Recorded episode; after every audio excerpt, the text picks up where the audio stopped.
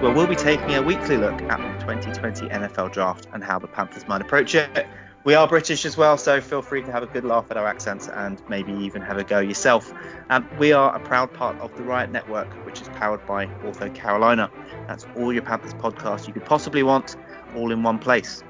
If you do learn something during this week's podcast, uh, if you have a laugh, please do feel free to share, rate, and subscribe on Apple Podcasts or wherever you get your podcasts from so that other Panthers fans can find us and enjoy the show too. Tell your friends, tell your family, tell any Panthers fans that you know to give us a go. Uh, if you don't like the show, then, yeah, as usual, please do keep your opinions to yourself. Um, my name's Ollie. I'm one of the leaders of the Roaring Riot here in the UK, uh, and I'll be your host right up until the draft. And once again, I'm joined by Vincent. Vincent, tell us a little bit about yourself again, please. Uh, hello, I'm Vincent. I'm the uh, analyst for the Riot Report. I'm also sort of the draft guru, as uh, Glorious Editor likes to say. And so I'll be doing all of the sort of tape-based analysis and the big boards for the draft coverage. Good stuff. So last time we spoke about the offense, uh, if you've not heard that one yet, then do go back and, and have a listen because um, we covered it in quite a bit of detail. Um, and we talked about some of the new coaching hires in, in Carolina as well. But um, we've had some other Panthers news this week, more coaching hires and, and or potential coaching hires. But um, the big news was was Luke Kuechly, um, who has decided to call things a day on his career. Um, there's been a lot of coverage about this and a lot of tributes from across the league um, on not just who he was as a player, but who he was as a man as well. Um, Vincent, for you, what what was it that really set Luke apart from everyone else? Uh, so I think the thing that people are going to talk about is his ability to to recognise um, defenses and just his, his understanding of where things were going and his ability to to to win the game mentally. And I think that uh, legitimately is something that he did that you just you just don't see players do. Uh, I mean, you you can make a legitimate argument that he is one of the greatest, if not the greatest, linebackers to ever play the game. Um, and obviously, it's hard comparing players era to era, but it it, it it's hard to imagine the Panthers will, will, ever have a linebacker that good again. Mm. It was always fun watching uh, him and Brees uh, go up against each other because you could just see that they're just standing there staring at each other, and, and Luke was just calling out the plays, and um, you know Brees has spoken openly about how they had to make so many changes when when they were playing Luke just because of who he was and his ability to to read offenses and, and understand them. So yeah, yeah he's going to be a huge huge loss to us, not just on the field, but you know, in the locker room as well, in, terms of his leadership and his work ethic that I think is very well publicised.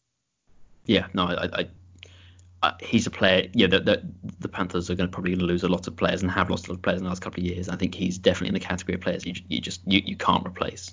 You, you're you're you're never going to get that player again, and so you have to work about how you can how you can build a defense without such a player. Potential spot as a linebackers coach, do you think? Yeah, I mean, I, I think it's been talked about what, what, what exactly whether you know some have said scouting, some have said sort of off you know uh, defensive quality control that kind of stuff. I I'm not sure whether he'd go and be a linebackers coach immediately. I think defensive assistant of some sort probably would work better. Where you know I, I think as a linebackers coach that's more. I mean, he, I don't think he'd be bad at it. Don't get me wrong, but I think his real value is more more about the game preparation side of things, and I think maybe uh almost like a, a an assistant defensive coordinator or just a, just a defensive quality control coach would would possibly be be a, a more natural fit. I, I, don't know whether he does that right away or whether he takes a year out and comes back to it. I mean, he, he's 28, so he's he's certainly got time. But I, I he's one of those players you yeah I, I, think has has has a pretty clear pathway to being a pretty good coach. So while on the subject of coaches, um, Phil Snow is widely tipped and should we say nailed on? yeah, it, isn't it? yeah, I, I, it, it, seems if, if, he wasn't a defensive coordinator, it would now be a massive shock. I'll put it that way. Yeah. Um, so what can Panthers fans expect from our D next year with with him in charge? Do you think? Uh, it's going to be interesting. So uh, it was one of those things where, so when, when it sort of started to be strongly strongly linked that he might take the job, I started to, to go back and watch not only his, his Baylor defense but also his Temple defense. And one, they're quite different. I think would be the shortest thing. Like he he what he does is not he does you know he again the thing we said about about sort of you know the co- coaching staff uh, on the offensive side as well is that there's sort of a pragmatism of building around around what you have rather than than what you'd want to have Um, I mean, you, watch Baylor's defense, particularly late in the season in, in the in the, the sort of the, the big games against uh, Georgia and Oklahoma, and it's it's um yeah it, it's it's a very interesting defense. He he essentially it was a three four, but it was was was much more of like a legitimate three defensive linesmen who rush. That they, they they they rushed three an extraordinary amount and effectively played three safeties a lot. So that, that, that it was it was not a formation I've ever seen in the NFL. It was really quite fun, and it, that uh, you know I would be surprised if he just transforms that literally you know, scheme to scheme to the NFL. But I think again, it's like with Brady, you've got someone who is maybe taking a a different approach and is willing to not not just stick to convention. And again, that will probably take some time to adjust to the NFL, and it might it might just not work altogether. But there, he certainly seems willing to try things and to build around what he has. Like at Baylor, they had re- three really good defensive linemen, so so they they they they built a scheme that allowed them to rush three a lot of the time. Um, uh, and in the NFL, you know, with the Panthers, it's not clear exactly what they're going to have, but you'd have thought you start building around players like Shaq Thompson, Brian Burns, uh, Kawann Short. You know, you, you build around what you have, not what you want to have. Yeah, I, I think it's what's quite interesting as well is you know we've gone very youthful in terms of on the offensive side of the ball, but we've gone pretty experienced in not so much obviously in the NFL, but in terms of you know how long he's been around and been a, been a coach. Mm-hmm. Um, you know he's he's done some he's got some miles on the clock, right? So we've we've got a, quite a nice mix here of there's some youth and some, some exciting young coaches, but we've also got the the old heads as well. Yeah, and I think that does. I think there's certainly a. a there, there, you know, that, that does that does have value definitely. I, I think the the the the one thing Phil Snow doesn't really have is a ton of, of at least recent NFL coaching experience. Um, and even though he is, it's one of the things where, where he is he is a more experienced coach, but he is a he, he is not a typical NFL.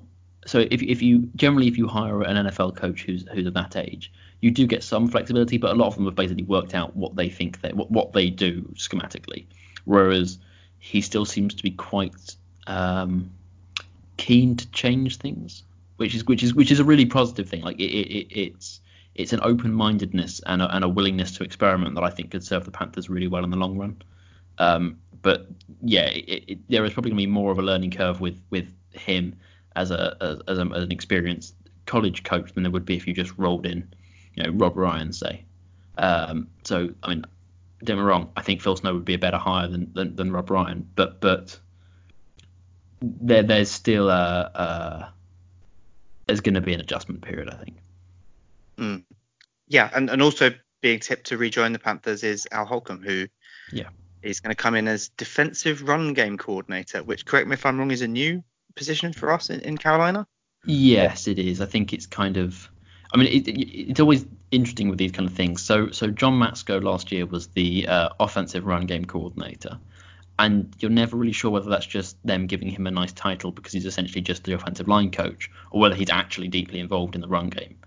Um, I mean, the, the caveat with Al Holcomb is that if you look at the last two teams he's been on, the Browns and the Cardinals, they both ranked 30th in run defensive efficiency the last two seasons. So uh, uh, that would be an improvement for us. yeah, it, it, would actually. I mean, I mean, but, but, I think it's also a bit where it's quite it's very hard to tie things down to one coach. So, and neither of those teams had the talent to be amazing. So it, it, it to be fair to Holcomb, it's not like he he had the uh, the Patriots defense or the uh, the, the, the the Bills defense, and they, they were still terrible. Um, but yeah, w- exactly what that looks like is still quite uncertain. Do you, do you think this is just a, a, nice shiny title for someone they want in, or do you think that the fact that we are going out and looking at creating new positions and doing things differently is actually a sign that you know Tepper and and and Hurney is kind of looking at this saying, you know, we need to make some fundamental changes to the organisation. I think it's probably a bit of both. Um, I, I, think there are definitely signs that they are going to look to do things a bit differently, um, and I think that's that's a good thing because because if you're rebuilding, there's no reason to play it safe. Um, but I, I there is all I think the thing is if Holcomb had just been a linebackers coach elsewhere, you'd think it was sort of more of a a, a designed role, but because he's been a, a defensive coordinator previously, there is it's it, it's a bit like with the Eric Washington in, in Carolina where I mean, I know he is now not no longer in Carolina, but but the the it was always hard for someone who's been promoted to a certain role to then then take those steps back, particularly for a coordinator going back to be a position coach. I'd have thought that, that that's that sometimes they, they want to sort of glorify it a little bit just to sort of ease some egos. I, am again, I'm not saying that's the case here, but it, it, it's it's hard to know exactly until until we see it manifested on the field. It's hard to know exactly how much he will be involved in designing the run defense as opposed to just being a linebackers coach, really. Mm. Okay, so before we go into each individual position without using the words dumpster fire, how would you describe our defense this season just gone? Uh, I think highly dysfunctional. Uh, I, I, I think it shouldn't be underestimated how significant the injuries to Kawann Short and Dontari Poe were.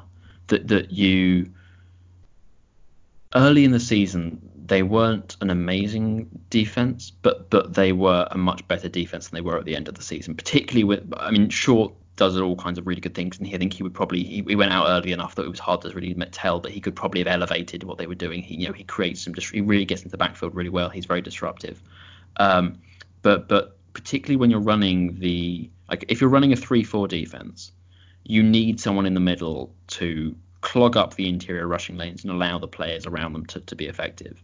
And Dontari Poe is really quite good at that. But not only that, the Panthers had no natural replacement for him on the roster. That was one of the really particularly what because they, it wasn't clear with Vernon Butler whether they were going to try and make him add a little bit of weight and play the nose or lose some weight and play the three tech. And it appears like he slimmed down a bit and played the three tech.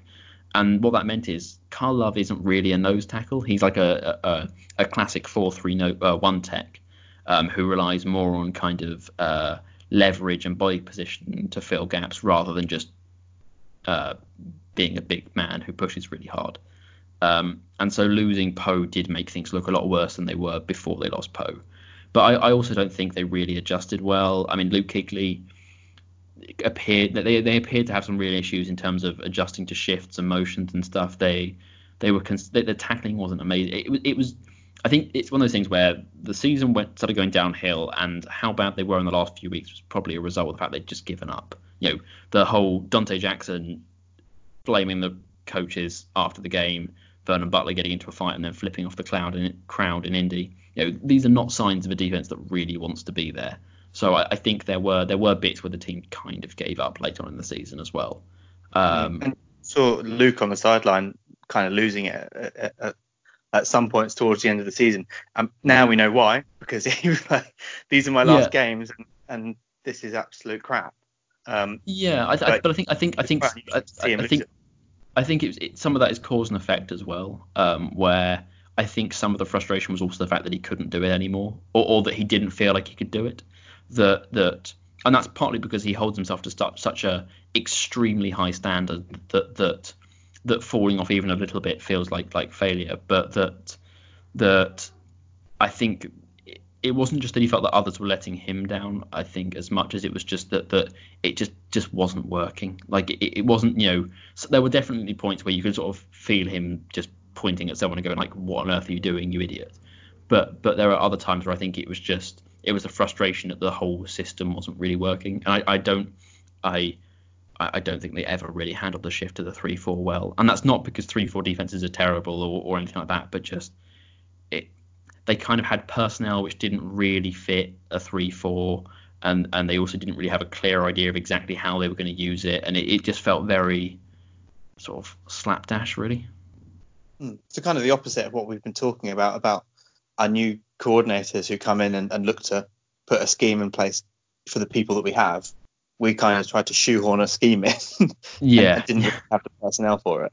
Yeah and i think i mean i i I don't know how much it was Ron doing it because he thought it was the right thing, and how much he thought he probably had to try something. Um, it, it, seems a very odd thing having having run a four three for so long to suddenly go, oh no, we're going to run a three four now with the same coaches. I, I it, you, you, do have to wonder where that kind of idea originated from, but it, it certainly was not well executed. Okay. Right. Well, let's start drilling down into each individual position then. We'll start on the interior. Um, mm-hmm. So, I mean, you mentioned uh, Short and Poe already. I think we it's fair to say they're going to feature, you know, about are there question marks over them staying healthy? You know, So what do you I- thought? So I, don't- I, don't- I, it's not about them staying healthy. I don't think. I mean, as in that they might not, but it's not like they've had long periods of injury. It's just that they happened to get hurt last year. Um, I because of their ages, it's hard to see them if the team are going to rebuild over a sort of two to four year timescale. It's hard to see them being part of that at the end. Um, and so the question is more about when do they move on, how do they move on, and uh, and and what are the factors that go into that. So for for Poe, you obviously have the fact that he's this is the last year of his contract, um, and and the Panthers could just save loads of cap by getting rid of him.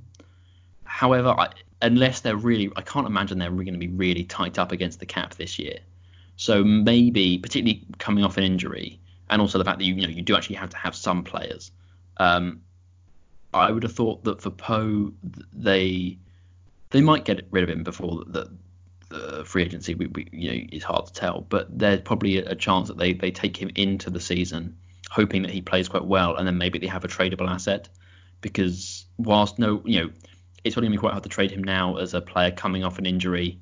Um, who, who, who, you know, and teams have, you know, a lot of options in terms of where they go but then say yet to week six, someone's lost their nose tackle for the season who wants to compete for a Super Bowl, and suddenly you can say, well, okay, sure, he's getting paid, you know, uh, 10 million a year or whatever, but actually it's half the season now, so it's only 5 million, and actually he gives you a chance to compete, and and and so you maybe have a tradable asset in season. I think for short, I'd be surprised if they cut him, just because you save almost no cap by doing so. Uh, I think they save two million dollars against the cap by cutting uh, KK short. So I, I, I'd be surprised if they did that.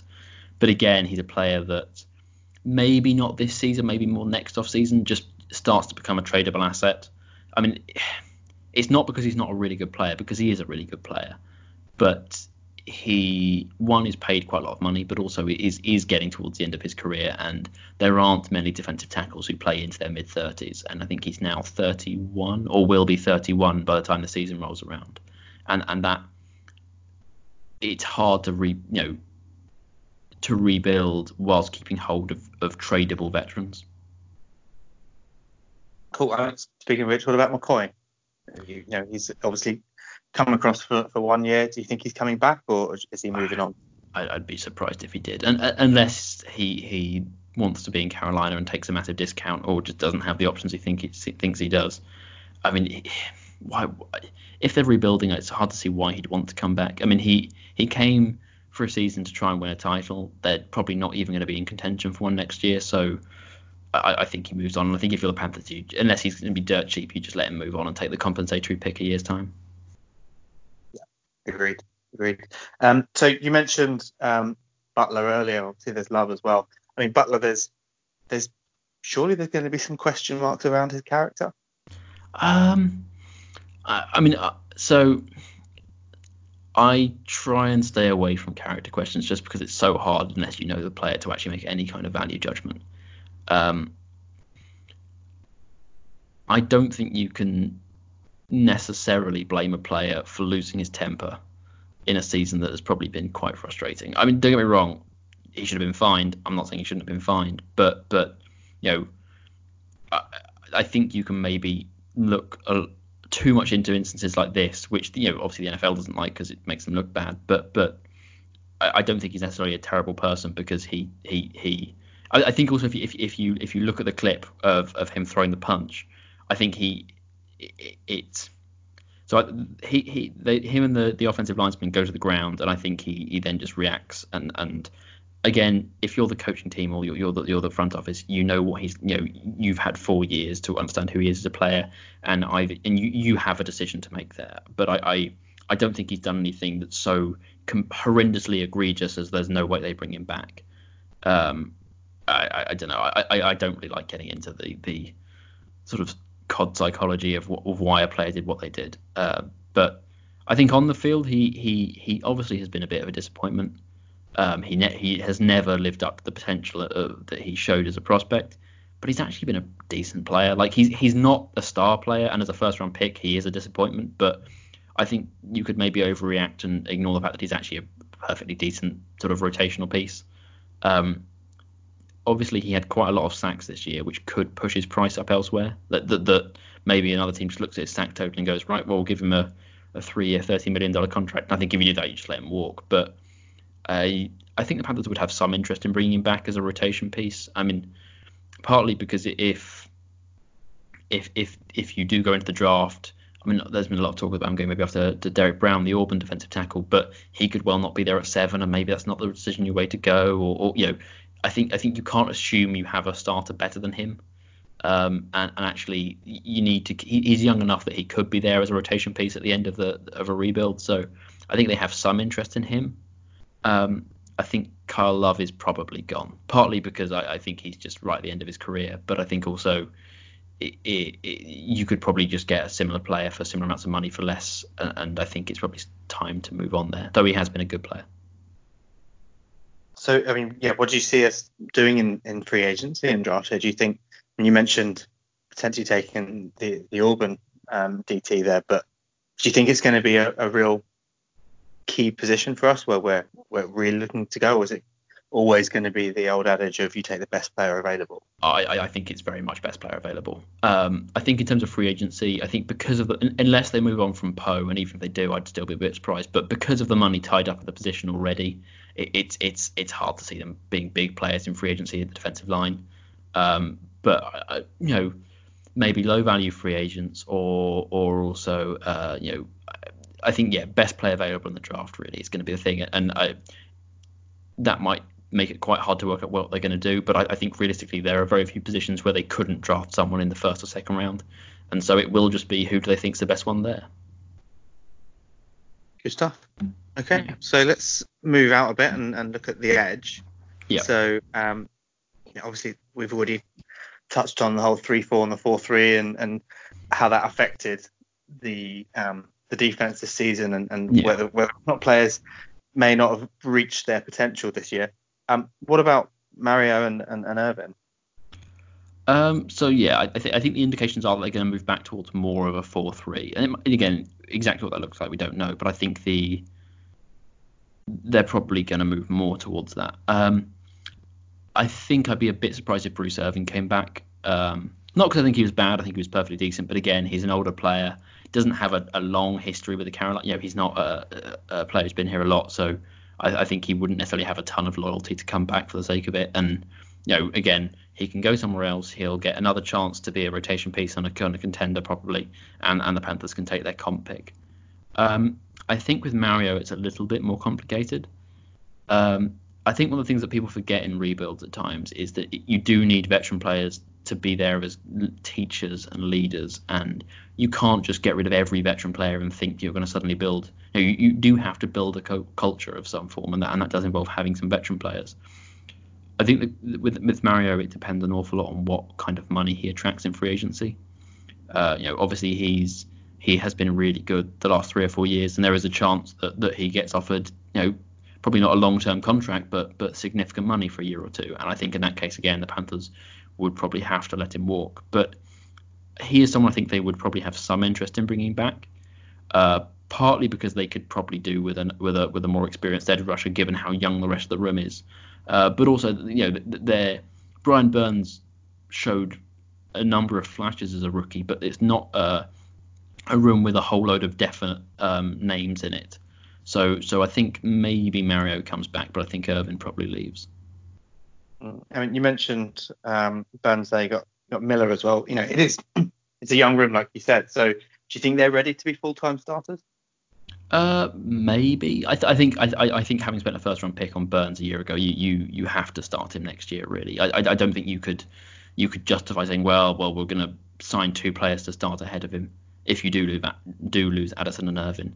Um, I think Miller probably they'd want to have as a, a, third or fourth defensive end. I don't think they'd be quite happy just you know maybe maybe they are maybe they think a lot higher than than than than that sort of his play suggests. But given he wasn't really active for a lot of the season, um, I'd have thought they probably see him still more of a developmental rotation piece, which then does mean you have to find a starter from somewhere. Whether whether that's starting someone like Obada or a more experienced player like Wes Horton if they bring him back, or whether that's bringing in Addison. But I, I yeah, I, I think it's one of those things where there's a lot of talent in the edge room, but it's, it is a really young room. Um, and so they, they, they do need to add some veteran names, whether that's a high value free agent like Anderson or, or a lower value free agent.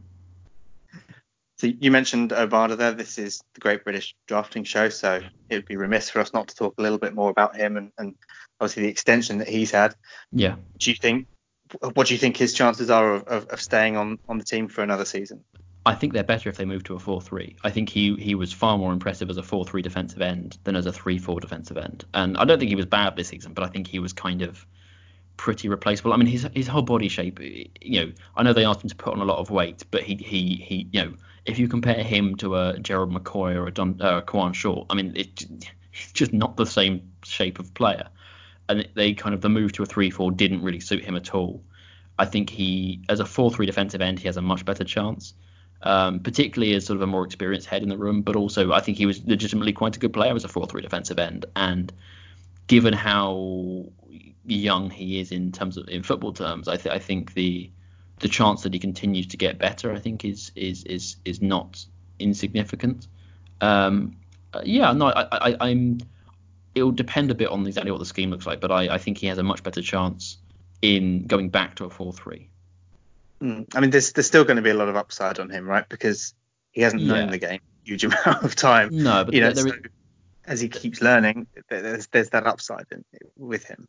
Yeah, there is, but there is also the bit that you tend, you know, it's one of those things where players don't tend to learn as quickly the older they get because they've either started to build bad habits or they, you know, ultimately have sort of, you know, teaching has done what teaching can do. So, I, you know, he probably will not continue to improve at the pace he did in his first season. Also, the fact that, you know, as you get older, sort of your your your body starts to not be able to do quite the same things. So you know, I don't think that's he's going to be bad, but I think the there is going to come a point where he probably stops improving a huge amount. I don't know whether you know that could be next season, it could be in two years' time. Um, but I, I think he's he's probably never going to be a superstar, but I think he's a again a good rotational piece. Cool. So do you see us doing much in the draft in this position, or, or do you think we've got enough in the room already, and, and just look at free agency for a bit more, a bit more experience? I, think it probably won't be a priority in the draft. I, I, again, if you get to day three and there's someone you like, I, don't think there's the room is full and you couldn't bring someone in. But uh, that you know, with, but, but it, it, also depends on what they do in free agency as well. But I, I can't see how it's a priority that you do have young names in Burns and Miller who could potentially develop into a, a good starting pair in a year's time. You know, Obada is still young enough that he could be there in a year or two's time. I mean, Marquis Haynes hasn't really shown a huge amount, so it's hard to be too optimistic about him. But but that there's it probably wouldn't be a priority. But again, if you're going best player available, you're going best player available, and if that happens to be an edge rusher, it, then that's what you do, really. Yeah, cool, good stuff. So um, linebackers, wow. Um, given what we talked about uh, at the top of the show, we've we've got a bit of a gap there. Uh, yeah. a fairly large Luke Kuechly shaped hole yeah. has been left in the linebacker room. Um, and as we said before, you know, it's not just what he brings you know, on the field, but it's in that linebacker room as well. And you know, his meticulous approach and, and watching film and, and you know breeding that sort of culture w- within the room, it, that's mm-hmm. gone. So yeah, we've drafted actually quite a few linebackers over the years, and it was kind yeah. of you know with Davis going, and everyone was kind of saying, well, when's he being replaced? Um, you know, little did we know that obviously Luke was going to be going so soon. Um, I, I, guess we're probably going to have to dip into linebackers in the draft.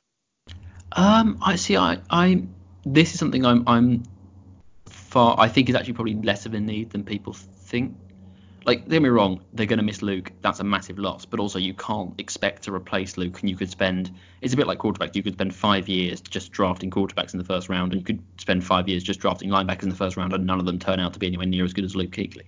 So, I think Shaq is obviously going to be the guy now, um, and I, I, I think you just have to give Jermaine Carter a shot. Like he might be terrible, but if you're rebuilding, you, you can't keep drafting mid-round players and then never giving them a chance. Um, and you know, you look at say an AJ Klein who kind of was a, a, bit peripheral, was kind of okay as sort of that third, maybe fourth linebacker, and then has gone on and been a perfectly solid starter for the Saints. So I, I think you maybe Jermaine Carter can be AJ Klein, and, and and that probably wouldn't be a massive strength to your defense, but it's certainly not a weakness either. Uh, and I think you have to give him a shot. I, I I think I think yeah, you could you could panic into trying to sign a Luke replacement when really that might not be the smartest thing to try and do, just because you're not going to replace him and you could spend a lot of time wishing you could. Mm. Do, do, you think we've got anyone else in that room who's who's ready to take a step up then? Yeah, I, I think both Andre Smith and um, Jordan Kunaszyk um, will probably get some look. If, if they go back to a 4-3 and they're going to play three linebackers at times, you've got two youngish guys there who who haven't really shown much that they can't do if that makes any sense. Like they had they they haven't gone out and been repeatedly exposed in preseason or anything like that. So I think they at least get a, a chance. I mean, get me wrong, I think they might explore the free agent market um, to bring in a sort of borderline starter, maybe sort of someone like a, a Kevin Pierre-Louis or a, a, Darron Lee who who sort of haven't quite managed to stick at other places but have kind of been sort of borderline starters.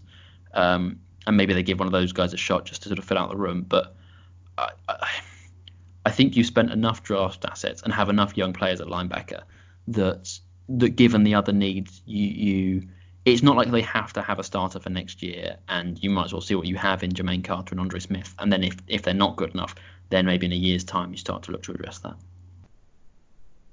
Cool, good stuff. Well, let's move uh, back a little bit then, and look at the cornerback position. Yeah. So it's been an interesting position for a few years. This one actually, um, yeah. you know, ever since Norman left, it's been sort of here, there, and everywhere. Um, what did you make of uh, Bradberry's season? So I think James Bradberry is a good cornerback. Um, I think he he's one of those players who who is who does some things really well and has some notable limitations. Um, and maybe early on in the season it looked like he'd overcome some of those, but I think he's kind of you know regress back to the mean. And that, don't me wrong, he's a he's a he's a very good cornerback, and someone's going to pay him money to be probably their number one corner. But uh, he he doesn't have ball production upside, which is going to limit his sort of absolute ceiling. You look at the contracts that cornerbacks get. Guys who very rarely get more than two or three interceptions a season don't tend to get super big contracts.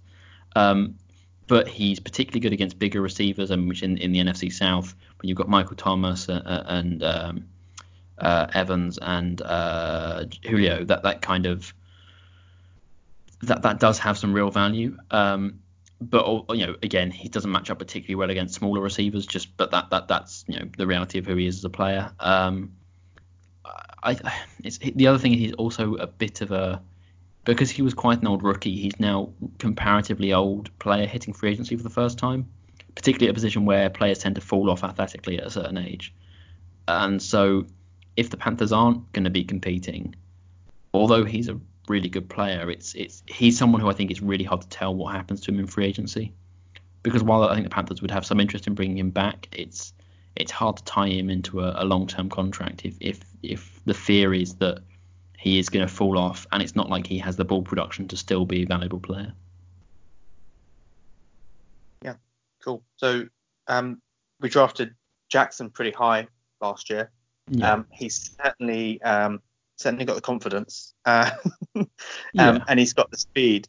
Um, I've no, you know, his tackling sometimes has left a little bit to be desired. What, what's your take on him, and, and what what does he need to do to get back on track? Do you think?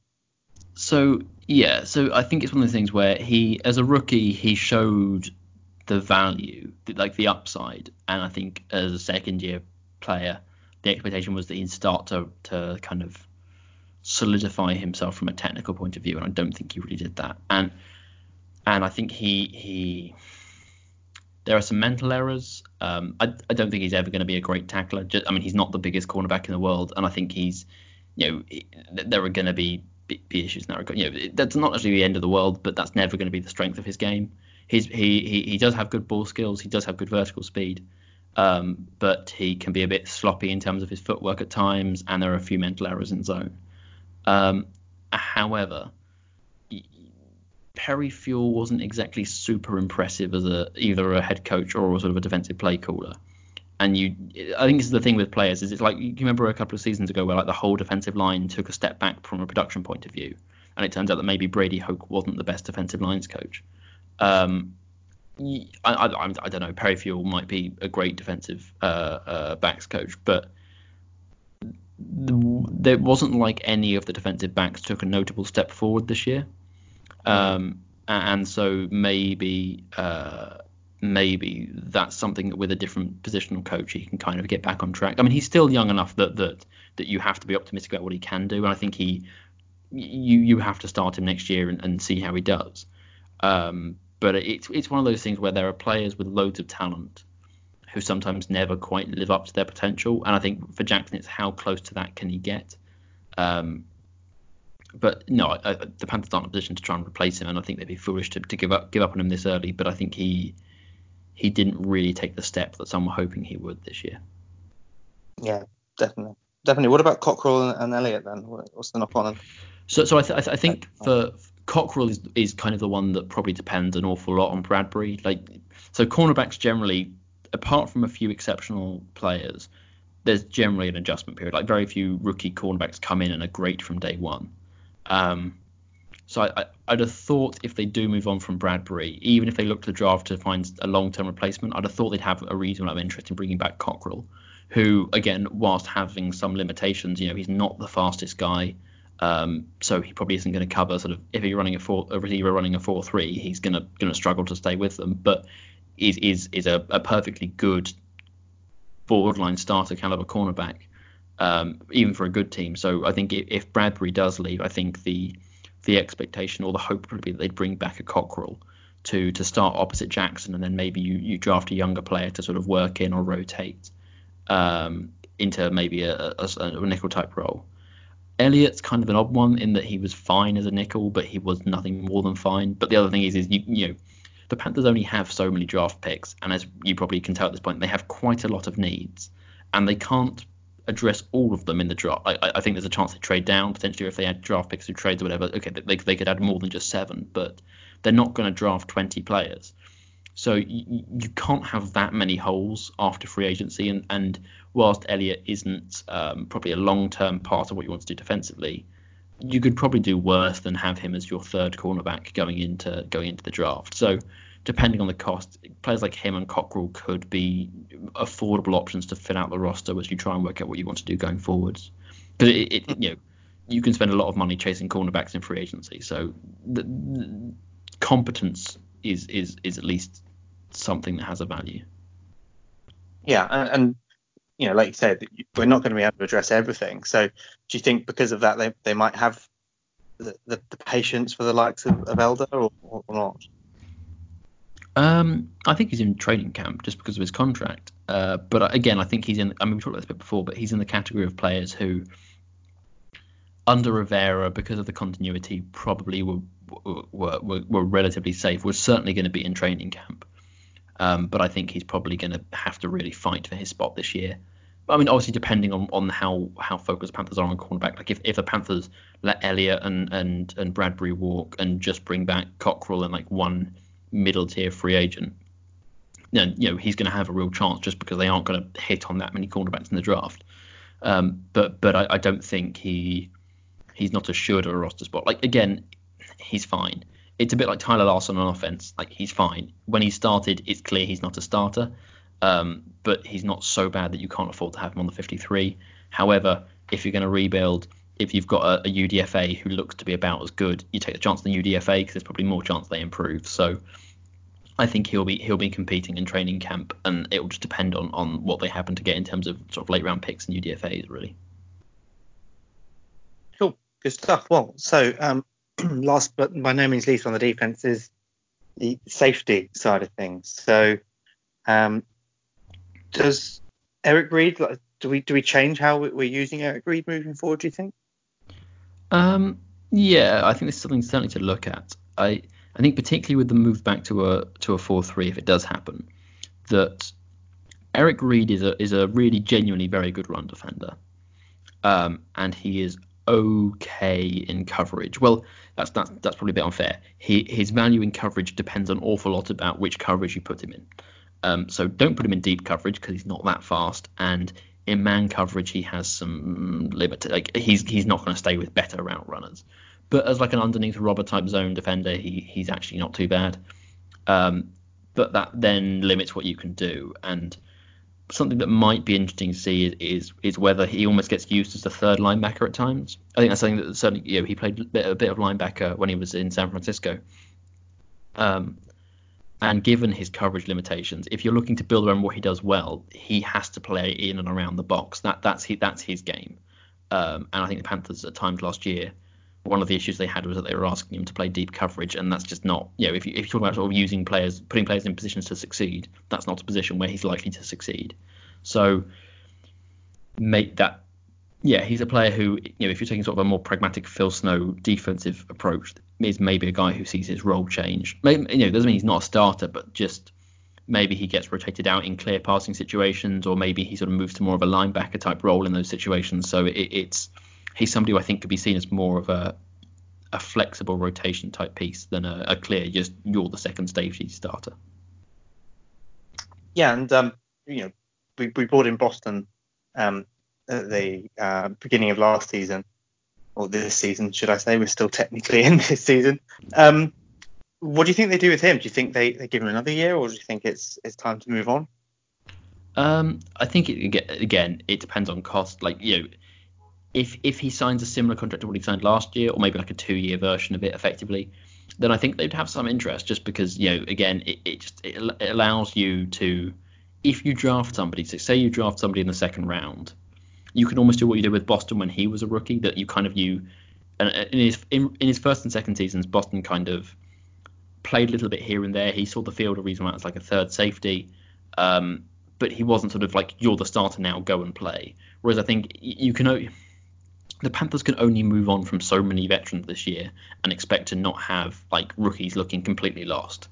And whilst obviously you need to give them game time to allow them to develop, if you draft say a, a, a, a rookie safety in sort of the, the, second or third round, you can't just stick them out there in the deep middle and say right, well you're the starter now, go and play well, and expect them not to have some some significant bumps in the road. So I think it depends on cost. I think it, the ideal situation for him, for players like him, Butler, Cockrell, those kind of not clear starters, but kind of borderline starters, is that you give them contracts where if they end up having to start, that's not a problem because they they're they're competent, but also their contracts are not so big that if you they end up effectively being like rotation slash veteran depth, then you're not bankrupting yourself to do it. So I, I, again, I think it depends on what contract he wants. Like you know, the issue with Tre Boston I mean, you can you can argue why he, he has been sort of a free agent every year for the last three or four years, despite playing relatively well. But if if he wants serious, you know, star safety player, that he has not played like a star safety. He's played like a a, a passable, mediocre starter kind of a safety. And if and if that's what money you can get him for, then I think that's a hole you can fill, and maybe safety is something you then don't have to address in the draft it, feels like there's a few positions that we we're in this position whereby yeah. Like, because we do have so many needs you know, across the board. When you do have a position like this, and you say, if we can get this guy, you know, it's bums on seats kind of thing, isn't it? And it's yeah. Kind of, if we can get him relatively cheap, then just worry about safety in a year or two when you know when the rebuild has, has started and we're, we're you know there's a bit of momentum going. Yeah, and I think the other thing there is about length of contract as much as it is about sort of size. That that if you sign Boston to a two-year deal, it means that in two years' time, if you've got a young player who's good, you can move on from him. But if you sign him to a five-year deal, I mean, I'm not saying they would sign him to a five-year deal, but I think the the, the the contract they've given Shaq Thompson means that Shaq Thompson is going to be the starting linebacker for the next two or three years, and they, they you know, and that's not a problem because I think he's quite good. But but there's a difference between giving someone a short-term deal that gives you some flexibility and allows you to to, to address the position without having to address the position. Um, whereas if you tie him down into a longer-term deal, you then kind of you can end up at the other end of the rebuild not able to move on from him because you gave him this long-term deal. So I, I think yeah, it, it's I mean obviously that requires a player to agree to it, but I think the Panthers are probably looking for flexibility as much as anything in the contracts they look to sign players to. Mm. And do you think we're we're going to be active in the draft for, for safety, or do you think we'll, we'll look at free agency? Um, I think they'll have interest. I, I, again, it's, you know, I've said this about 15 times already, but you know, it's going to be a, a, largely best player available approach. I'd have thought.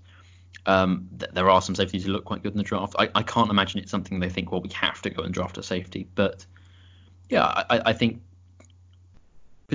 particularly when you get into to day two and day three, you're just taking whoever whoever's good, regardless of what position they're at. Um, and, and, that could well be safety. I, I, certainly don't think it's a position they don't they couldn't draft. Um, but I also think, particularly if you are picking in the first round, you know, if they do pick at seven in the first round rather than trading down, I, I, it's quite hard to justify drafting a safety seventh overall. Yeah, absolutely. So um, that's all the positions looked at. Do you want to, like you did with the offense, give us uh, your take on, on the defense as a whole then, and, and, and where you think we're headed uh, as as a team? Yeah, so I think this that, that this this was quite an old defense this year, um, and I think there's probably a chance that it sees a lot of turnover this offseason. That doesn't mean that ev- everyone is going to be gone or that they're not going to sign anyone at all, because you do actually have to have players out there who are competent. Um, but I I think there's a chance that they they look to move on from from a number of players, and and you start seeing younger players given a chance, whether that's a Jermaine Carter or a Christian Miller or uh, you know even sort of a, a Vernon Butler. Um, but I, I, I think there's going to be a a lot of turnover in the defense in the next year or two, just because of the number of veterans they, they are going to have to move on from. Um, but but there's also the thing that, that there are so many holes on defense if they just let everyone go go that they, they're going to have to bring some people back just to, to to avoid spending their entire draft just defend, drafting defensive players. Um, it, because of Phil Snow's flexibility and background, it's really hard to know exactly what the defense is going to look like. And so I think at the moment it's just a matter of amassing talent and, and just you know as long as you don't have all of your talent being interior defensive linesmen or safeties, if you if you have a relatively distributed quality of talent, you can then start fitting those pieces together, and then in future drafts or in future free agencies, uh, finding the pieces that allow you to fit everything together, rather than sort of taking a myopic view just for this year. Uh, yeah, I, I think it's one of those things. There's a chance the Panthers are really, really bad next year. Not not in terms of, but I think I think it's it's it's a bit like the 49ers in the first year Shanahan was there that it's you can lose a lot of games whilst also looking competent. I think that's going to be the key defensively for the Panthers, particularly if a lot of people leave. That because of the number of new players you'll have to be starting, there's probably going to be issues, but it's about whether the issues are fundamental to what they're trying to do or whether it's just the player wasn't good enough and they couldn't do what they were being asked to do and, and but, but what they were being asked to do was a reasonable thing to ask a, a, competent player to do so I, would imagine the run defense isn't as bad as it was last year, uh, but God, please, please, it can't be worse, surely. yeah, successive historically bad run defenses would be impressive, but no, I, I think it, it's uh, it's it's it's a it taking one step back to take two steps forward. I think is going to be what the defense looks like next year, particularly in in, in coverage. If they do let Bradberry go, it's going you know you're going to miss Luke Kuechly. If you let an Addison or a Bradberry leave, you're going to miss them. But part of rebuilding is accepting that you don't have to be the best possible team each year. It's about being the best possible team in in two or three years. Good stuff. Cool. So that just about wraps up the defense. Let's talk briefly. There's not a huge amount to talk about on, on special teams. Yeah. Um, and um, start things off with, with kicker. I mean, maybe I just follow the wrong people on Twitter. I don't know, but this position seems to get talked about a lot on my timeline and seems to get people really angry. I'm sure every time Harrison Butker kicks a, um, you know, a PAT or a, a, field goal for the Chiefs, there's a, there's a corner of Panthers Twitter that cry uh, yeah. because because we let him go. So you know, it's you know, Gano obviously um, was out for the season, which came as a shock to me. I know when I first heard it, I knew there was some concerns around his, his um, standing leg, but I didn't realise it was going to yeah. be IR sounds, level. Yeah, it sounds it sounds like it was pretty significant from what I understand. Um, I, kickers are really hard. Like it, there's loads of evidence that just drafting kickers is pretty much just random dumb luck. Uh, it, it's not a particularly predictable position. The, the because of what they do, the the margin the, the error margins are quite large. Because if you know if if you go out in a game and you kick four PATs, well, you could make three of them, two of them, four of them, you know, obviously one or zero of them. But but the the the difference between kicking 80% for a C, they don't take enough kicks that the sort of the the the averages start to work out. So players will vary from year to year. Um, I think ultimately it, you could just do quite well to as long as you've got someone who's fine um, to not keep chasing a better kicker. Like sure, bring in a kicker in training camp every year and and just see how good they are. But unless you've got someone who is kind of one of the great kickers, like half the teams in the NFL have effectively fine kickers, and Graham Gano is a slightly better than fine kicker, and Joey Slye seems to be a slightly better than fine kicker. Um, Gano's an expensive kicker though, isn't he? Yeah, but they also, I, mean, I was just looking now, they, they can save some money from moving on from him. And I think, if I'm honest, I think they probably will move on from Graham Gano. I think they save about 1.3 million next year by releasing him, but he's 32. I mean, kickers can play forever, but yeah, it, it's. I don't think there's a huge difference between an awful lot of the kickers, and if someone sign, you know, if someone makes one kick that's spectacular, everyone suddenly thinks they're amazing, and if they if they miss a PAT, then, then, then the worst kicker who's ever lived. And actually, that's that's pretty much what sums up Gano for me. Yeah, Stick him at 55 yards and like, yeah, okay, yeah, money, he's going to get this. Put him on the the extra point, and you're like, oh god, is he going to actually get this over? Yeah, I mean, but it, it it's it it just works out on the averages. Like I haven't got the data in front of me, but like you know, no one makes all the kicks, and there are some kickers who are noticeably very good and some who are noticeably very bad. But a lot of you know, you know, the Bears have spent the last two years seemingly trying to find someone who can just make basic kicks. You know, Alabama have lost national championships because they haven't had someone who could make 30-yard field goals. It, it, it, it's you could spend an awful lot of time trying to make very slight improvements to your kicking, when actually on the grand scheme of things, you you could do better to to just not. It's it's a bit so I I mean I'm, is my view a little bit on a number of positions, but it's like with quarterbacks and cornerbacks are some of the hardest positions to to to to find in the draft just because the uncertainties are really large. And the same with kickers. So just just sign some UDFA's every year and see how good they are. And and maybe they're terrible and maybe they're great, but just every year just sign a UDFA quarterback, a couple of UDFA corners and a UDFA kicker and just just see.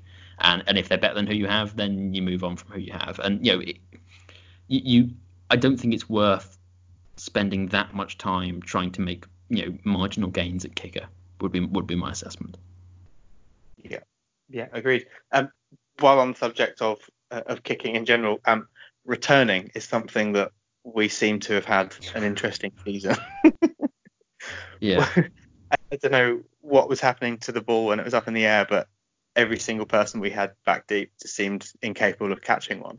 Yeah, um, one, one of the interesting things is they talked about Chase Blackburn maybe coming back as the special teams coach. And again, I have I have no idea what you know. It's quite hard to, to, to assign quality or, or inability to, to one relatively junior coach, but they were rubbish on special teams this year. They were the worst punt defensively. They were the worst punt return team in the in the NFL, um, both in terms of yards allowed and touchdowns allowed. Uh, they were pretty naff returning kicks, and they had a load of muff punts. And it, it's oh, they had a couple of field goals blocked as well. And it, it's kind of it's not like the special teams unit was great last year. So it will be interesting to see if they do bring him back, why they chose to do that. Um, but yeah, the, it the, the one the one way I could see them drafting like you talk about sort of running backs. If they could find a running back who can just competently return kicks, I mean that that's just that's worth sort of a six or seven. It's you don't need to be amazing at the special teams. You just need to not be a disaster. Like you can lose games on special teams. It's very hard to win games on special teams, and I I, I think they just need to to just find someone who's competent and and have the patience to stick with them even if they have one muff punt rather than sort of panicking going well he's terrible now so we have to have to cut him and find someone else. Yeah just don't do it in week one because that's exactly what will happen. Yeah just, just get a few under your belt show everyone you're competent and then yeah everyone makes mistakes from time to time right? But yeah Deion Sanders did muff punts. I, I don't I don't want to worry people. Um but it, it, it's yeah it, again it's a bit like kicker where you can I think teams massively overthink it at times, and and actually just you know, I, I, it seems so difficult to find someone who can just competently do it, um, and and yet for for for some teams it seems so easy. I mean, th- th- get me wrong, if you have a really good returner, it can be a massive plus, but you could you just want competence. You know, as long as you're sort of league average, the rest of the team can kind of make up for that yeah, it's on, on the kickoff, get it somewhere near the 25, and we, we move on. yeah, yeah. I mean, if, if, if, if, you're talking about like the analytics things that they might bring in, if you, if they kick it into the end zone, just take the touchback. Just don't don't you know. It's just not worth trying to run it out the vast majority of the time. Like unless you're um, Cordarrelle Patterson, who's just ridiculously good at it for some reason. Just just just don't don't don't beat yourselves. And it, it seems the Panthers seemed quite keen on beating themselves at times this year. Certainly does, yeah. So um, just to finish things off, then I think Palardy and, and Larsson, I think we're yeah they're back. They're, know, yeah, they're both quite yeah. good. Nice, yeah, nice easy one to to, to finish off. But um, so that's the whole team wrapped up. Um, Yeah. wow, we've got some work to do, right? Yeah, but, but I think I think I mean in a way rebuilds are very frustrating, and there are going to be times where it looks really bad on the field. But you know, you can also be quite optimistic about it in some ways and sort of go, well, you know, if you accept they're not going to be very good the next couple of years, this is a chance to build something and and build a team that can compete for a, for a long period of time. You just you you need to do not try and rush it to just be sensible and take the good players and build the talent and and you know particularly you need position coaches who can develop talent and coordinators who can put them in positions to succeed. But just you know the Panthers could could go into the draft with a fair amount of freedom. Not not you know whereas last year they had to find an edge rusher and and you know in previous years they've had to find a receiver or had to find this or had to find that.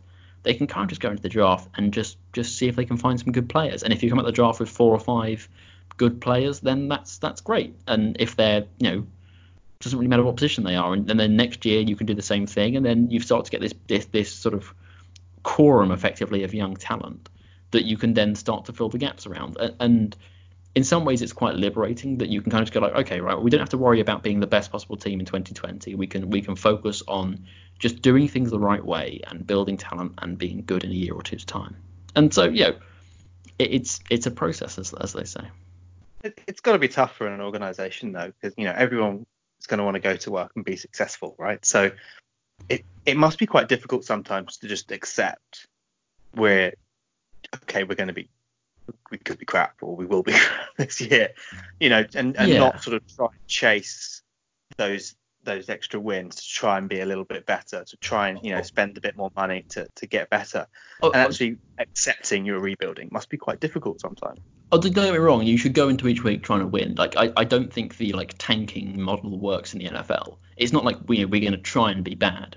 Um, it's more that you you you you have a little bit of freedom. That that whereas the last couple of years, Ron's job has basically depended on them making the playoffs, and and, and the reason why he's fired is at least significantly in part bec- because they didn't. Whereas now Rhule can go in, you know, if they go five and eleven next year, as long as they look like a competent five and eleven rather than just a shambles, that's kind of a success. And as long as they get better the year after, like you know, each year is about being better than the year before, and each week is about being better than the week before. Uh, and and that in some ways I think is could be quite liberating. That, that, that there's not the you don't have to constantly be looking over your shoulder going, are we going to make the playoffs or am I fired kind of thing. And that doesn't mean that everyone's going to be safe and they can afford to be rubbish, but there's there's probably less pressure, which I think particularly if you're trying to got quite a young squad and they're trying to develop players, it's quite a good environment to do it. That it's you know, well, just try and be better than you were last week, and we'll see where we go. Um, but yeah, no, I, I I think also that there's there's a big difference between being dysfunctional and being bad, and I think that it would be far more frustrating to feel part of a dysfunctional organisation. I think that's for the last month of the season, the Panthers felt dysfunctional rather than bad, and I think that's probably more frustrating for players than just not being a particularly talented team, Mm. uh, because that that feels that kind of it's not easy to end dysfunction, whereas it's quite comparatively easy to add more talent because you just need time and competence. Yeah. Okay, so um, let's try and end on a positive. Um, Yeah. There's there's potentially some pain coming up. We know that. What Yeah. what do you think?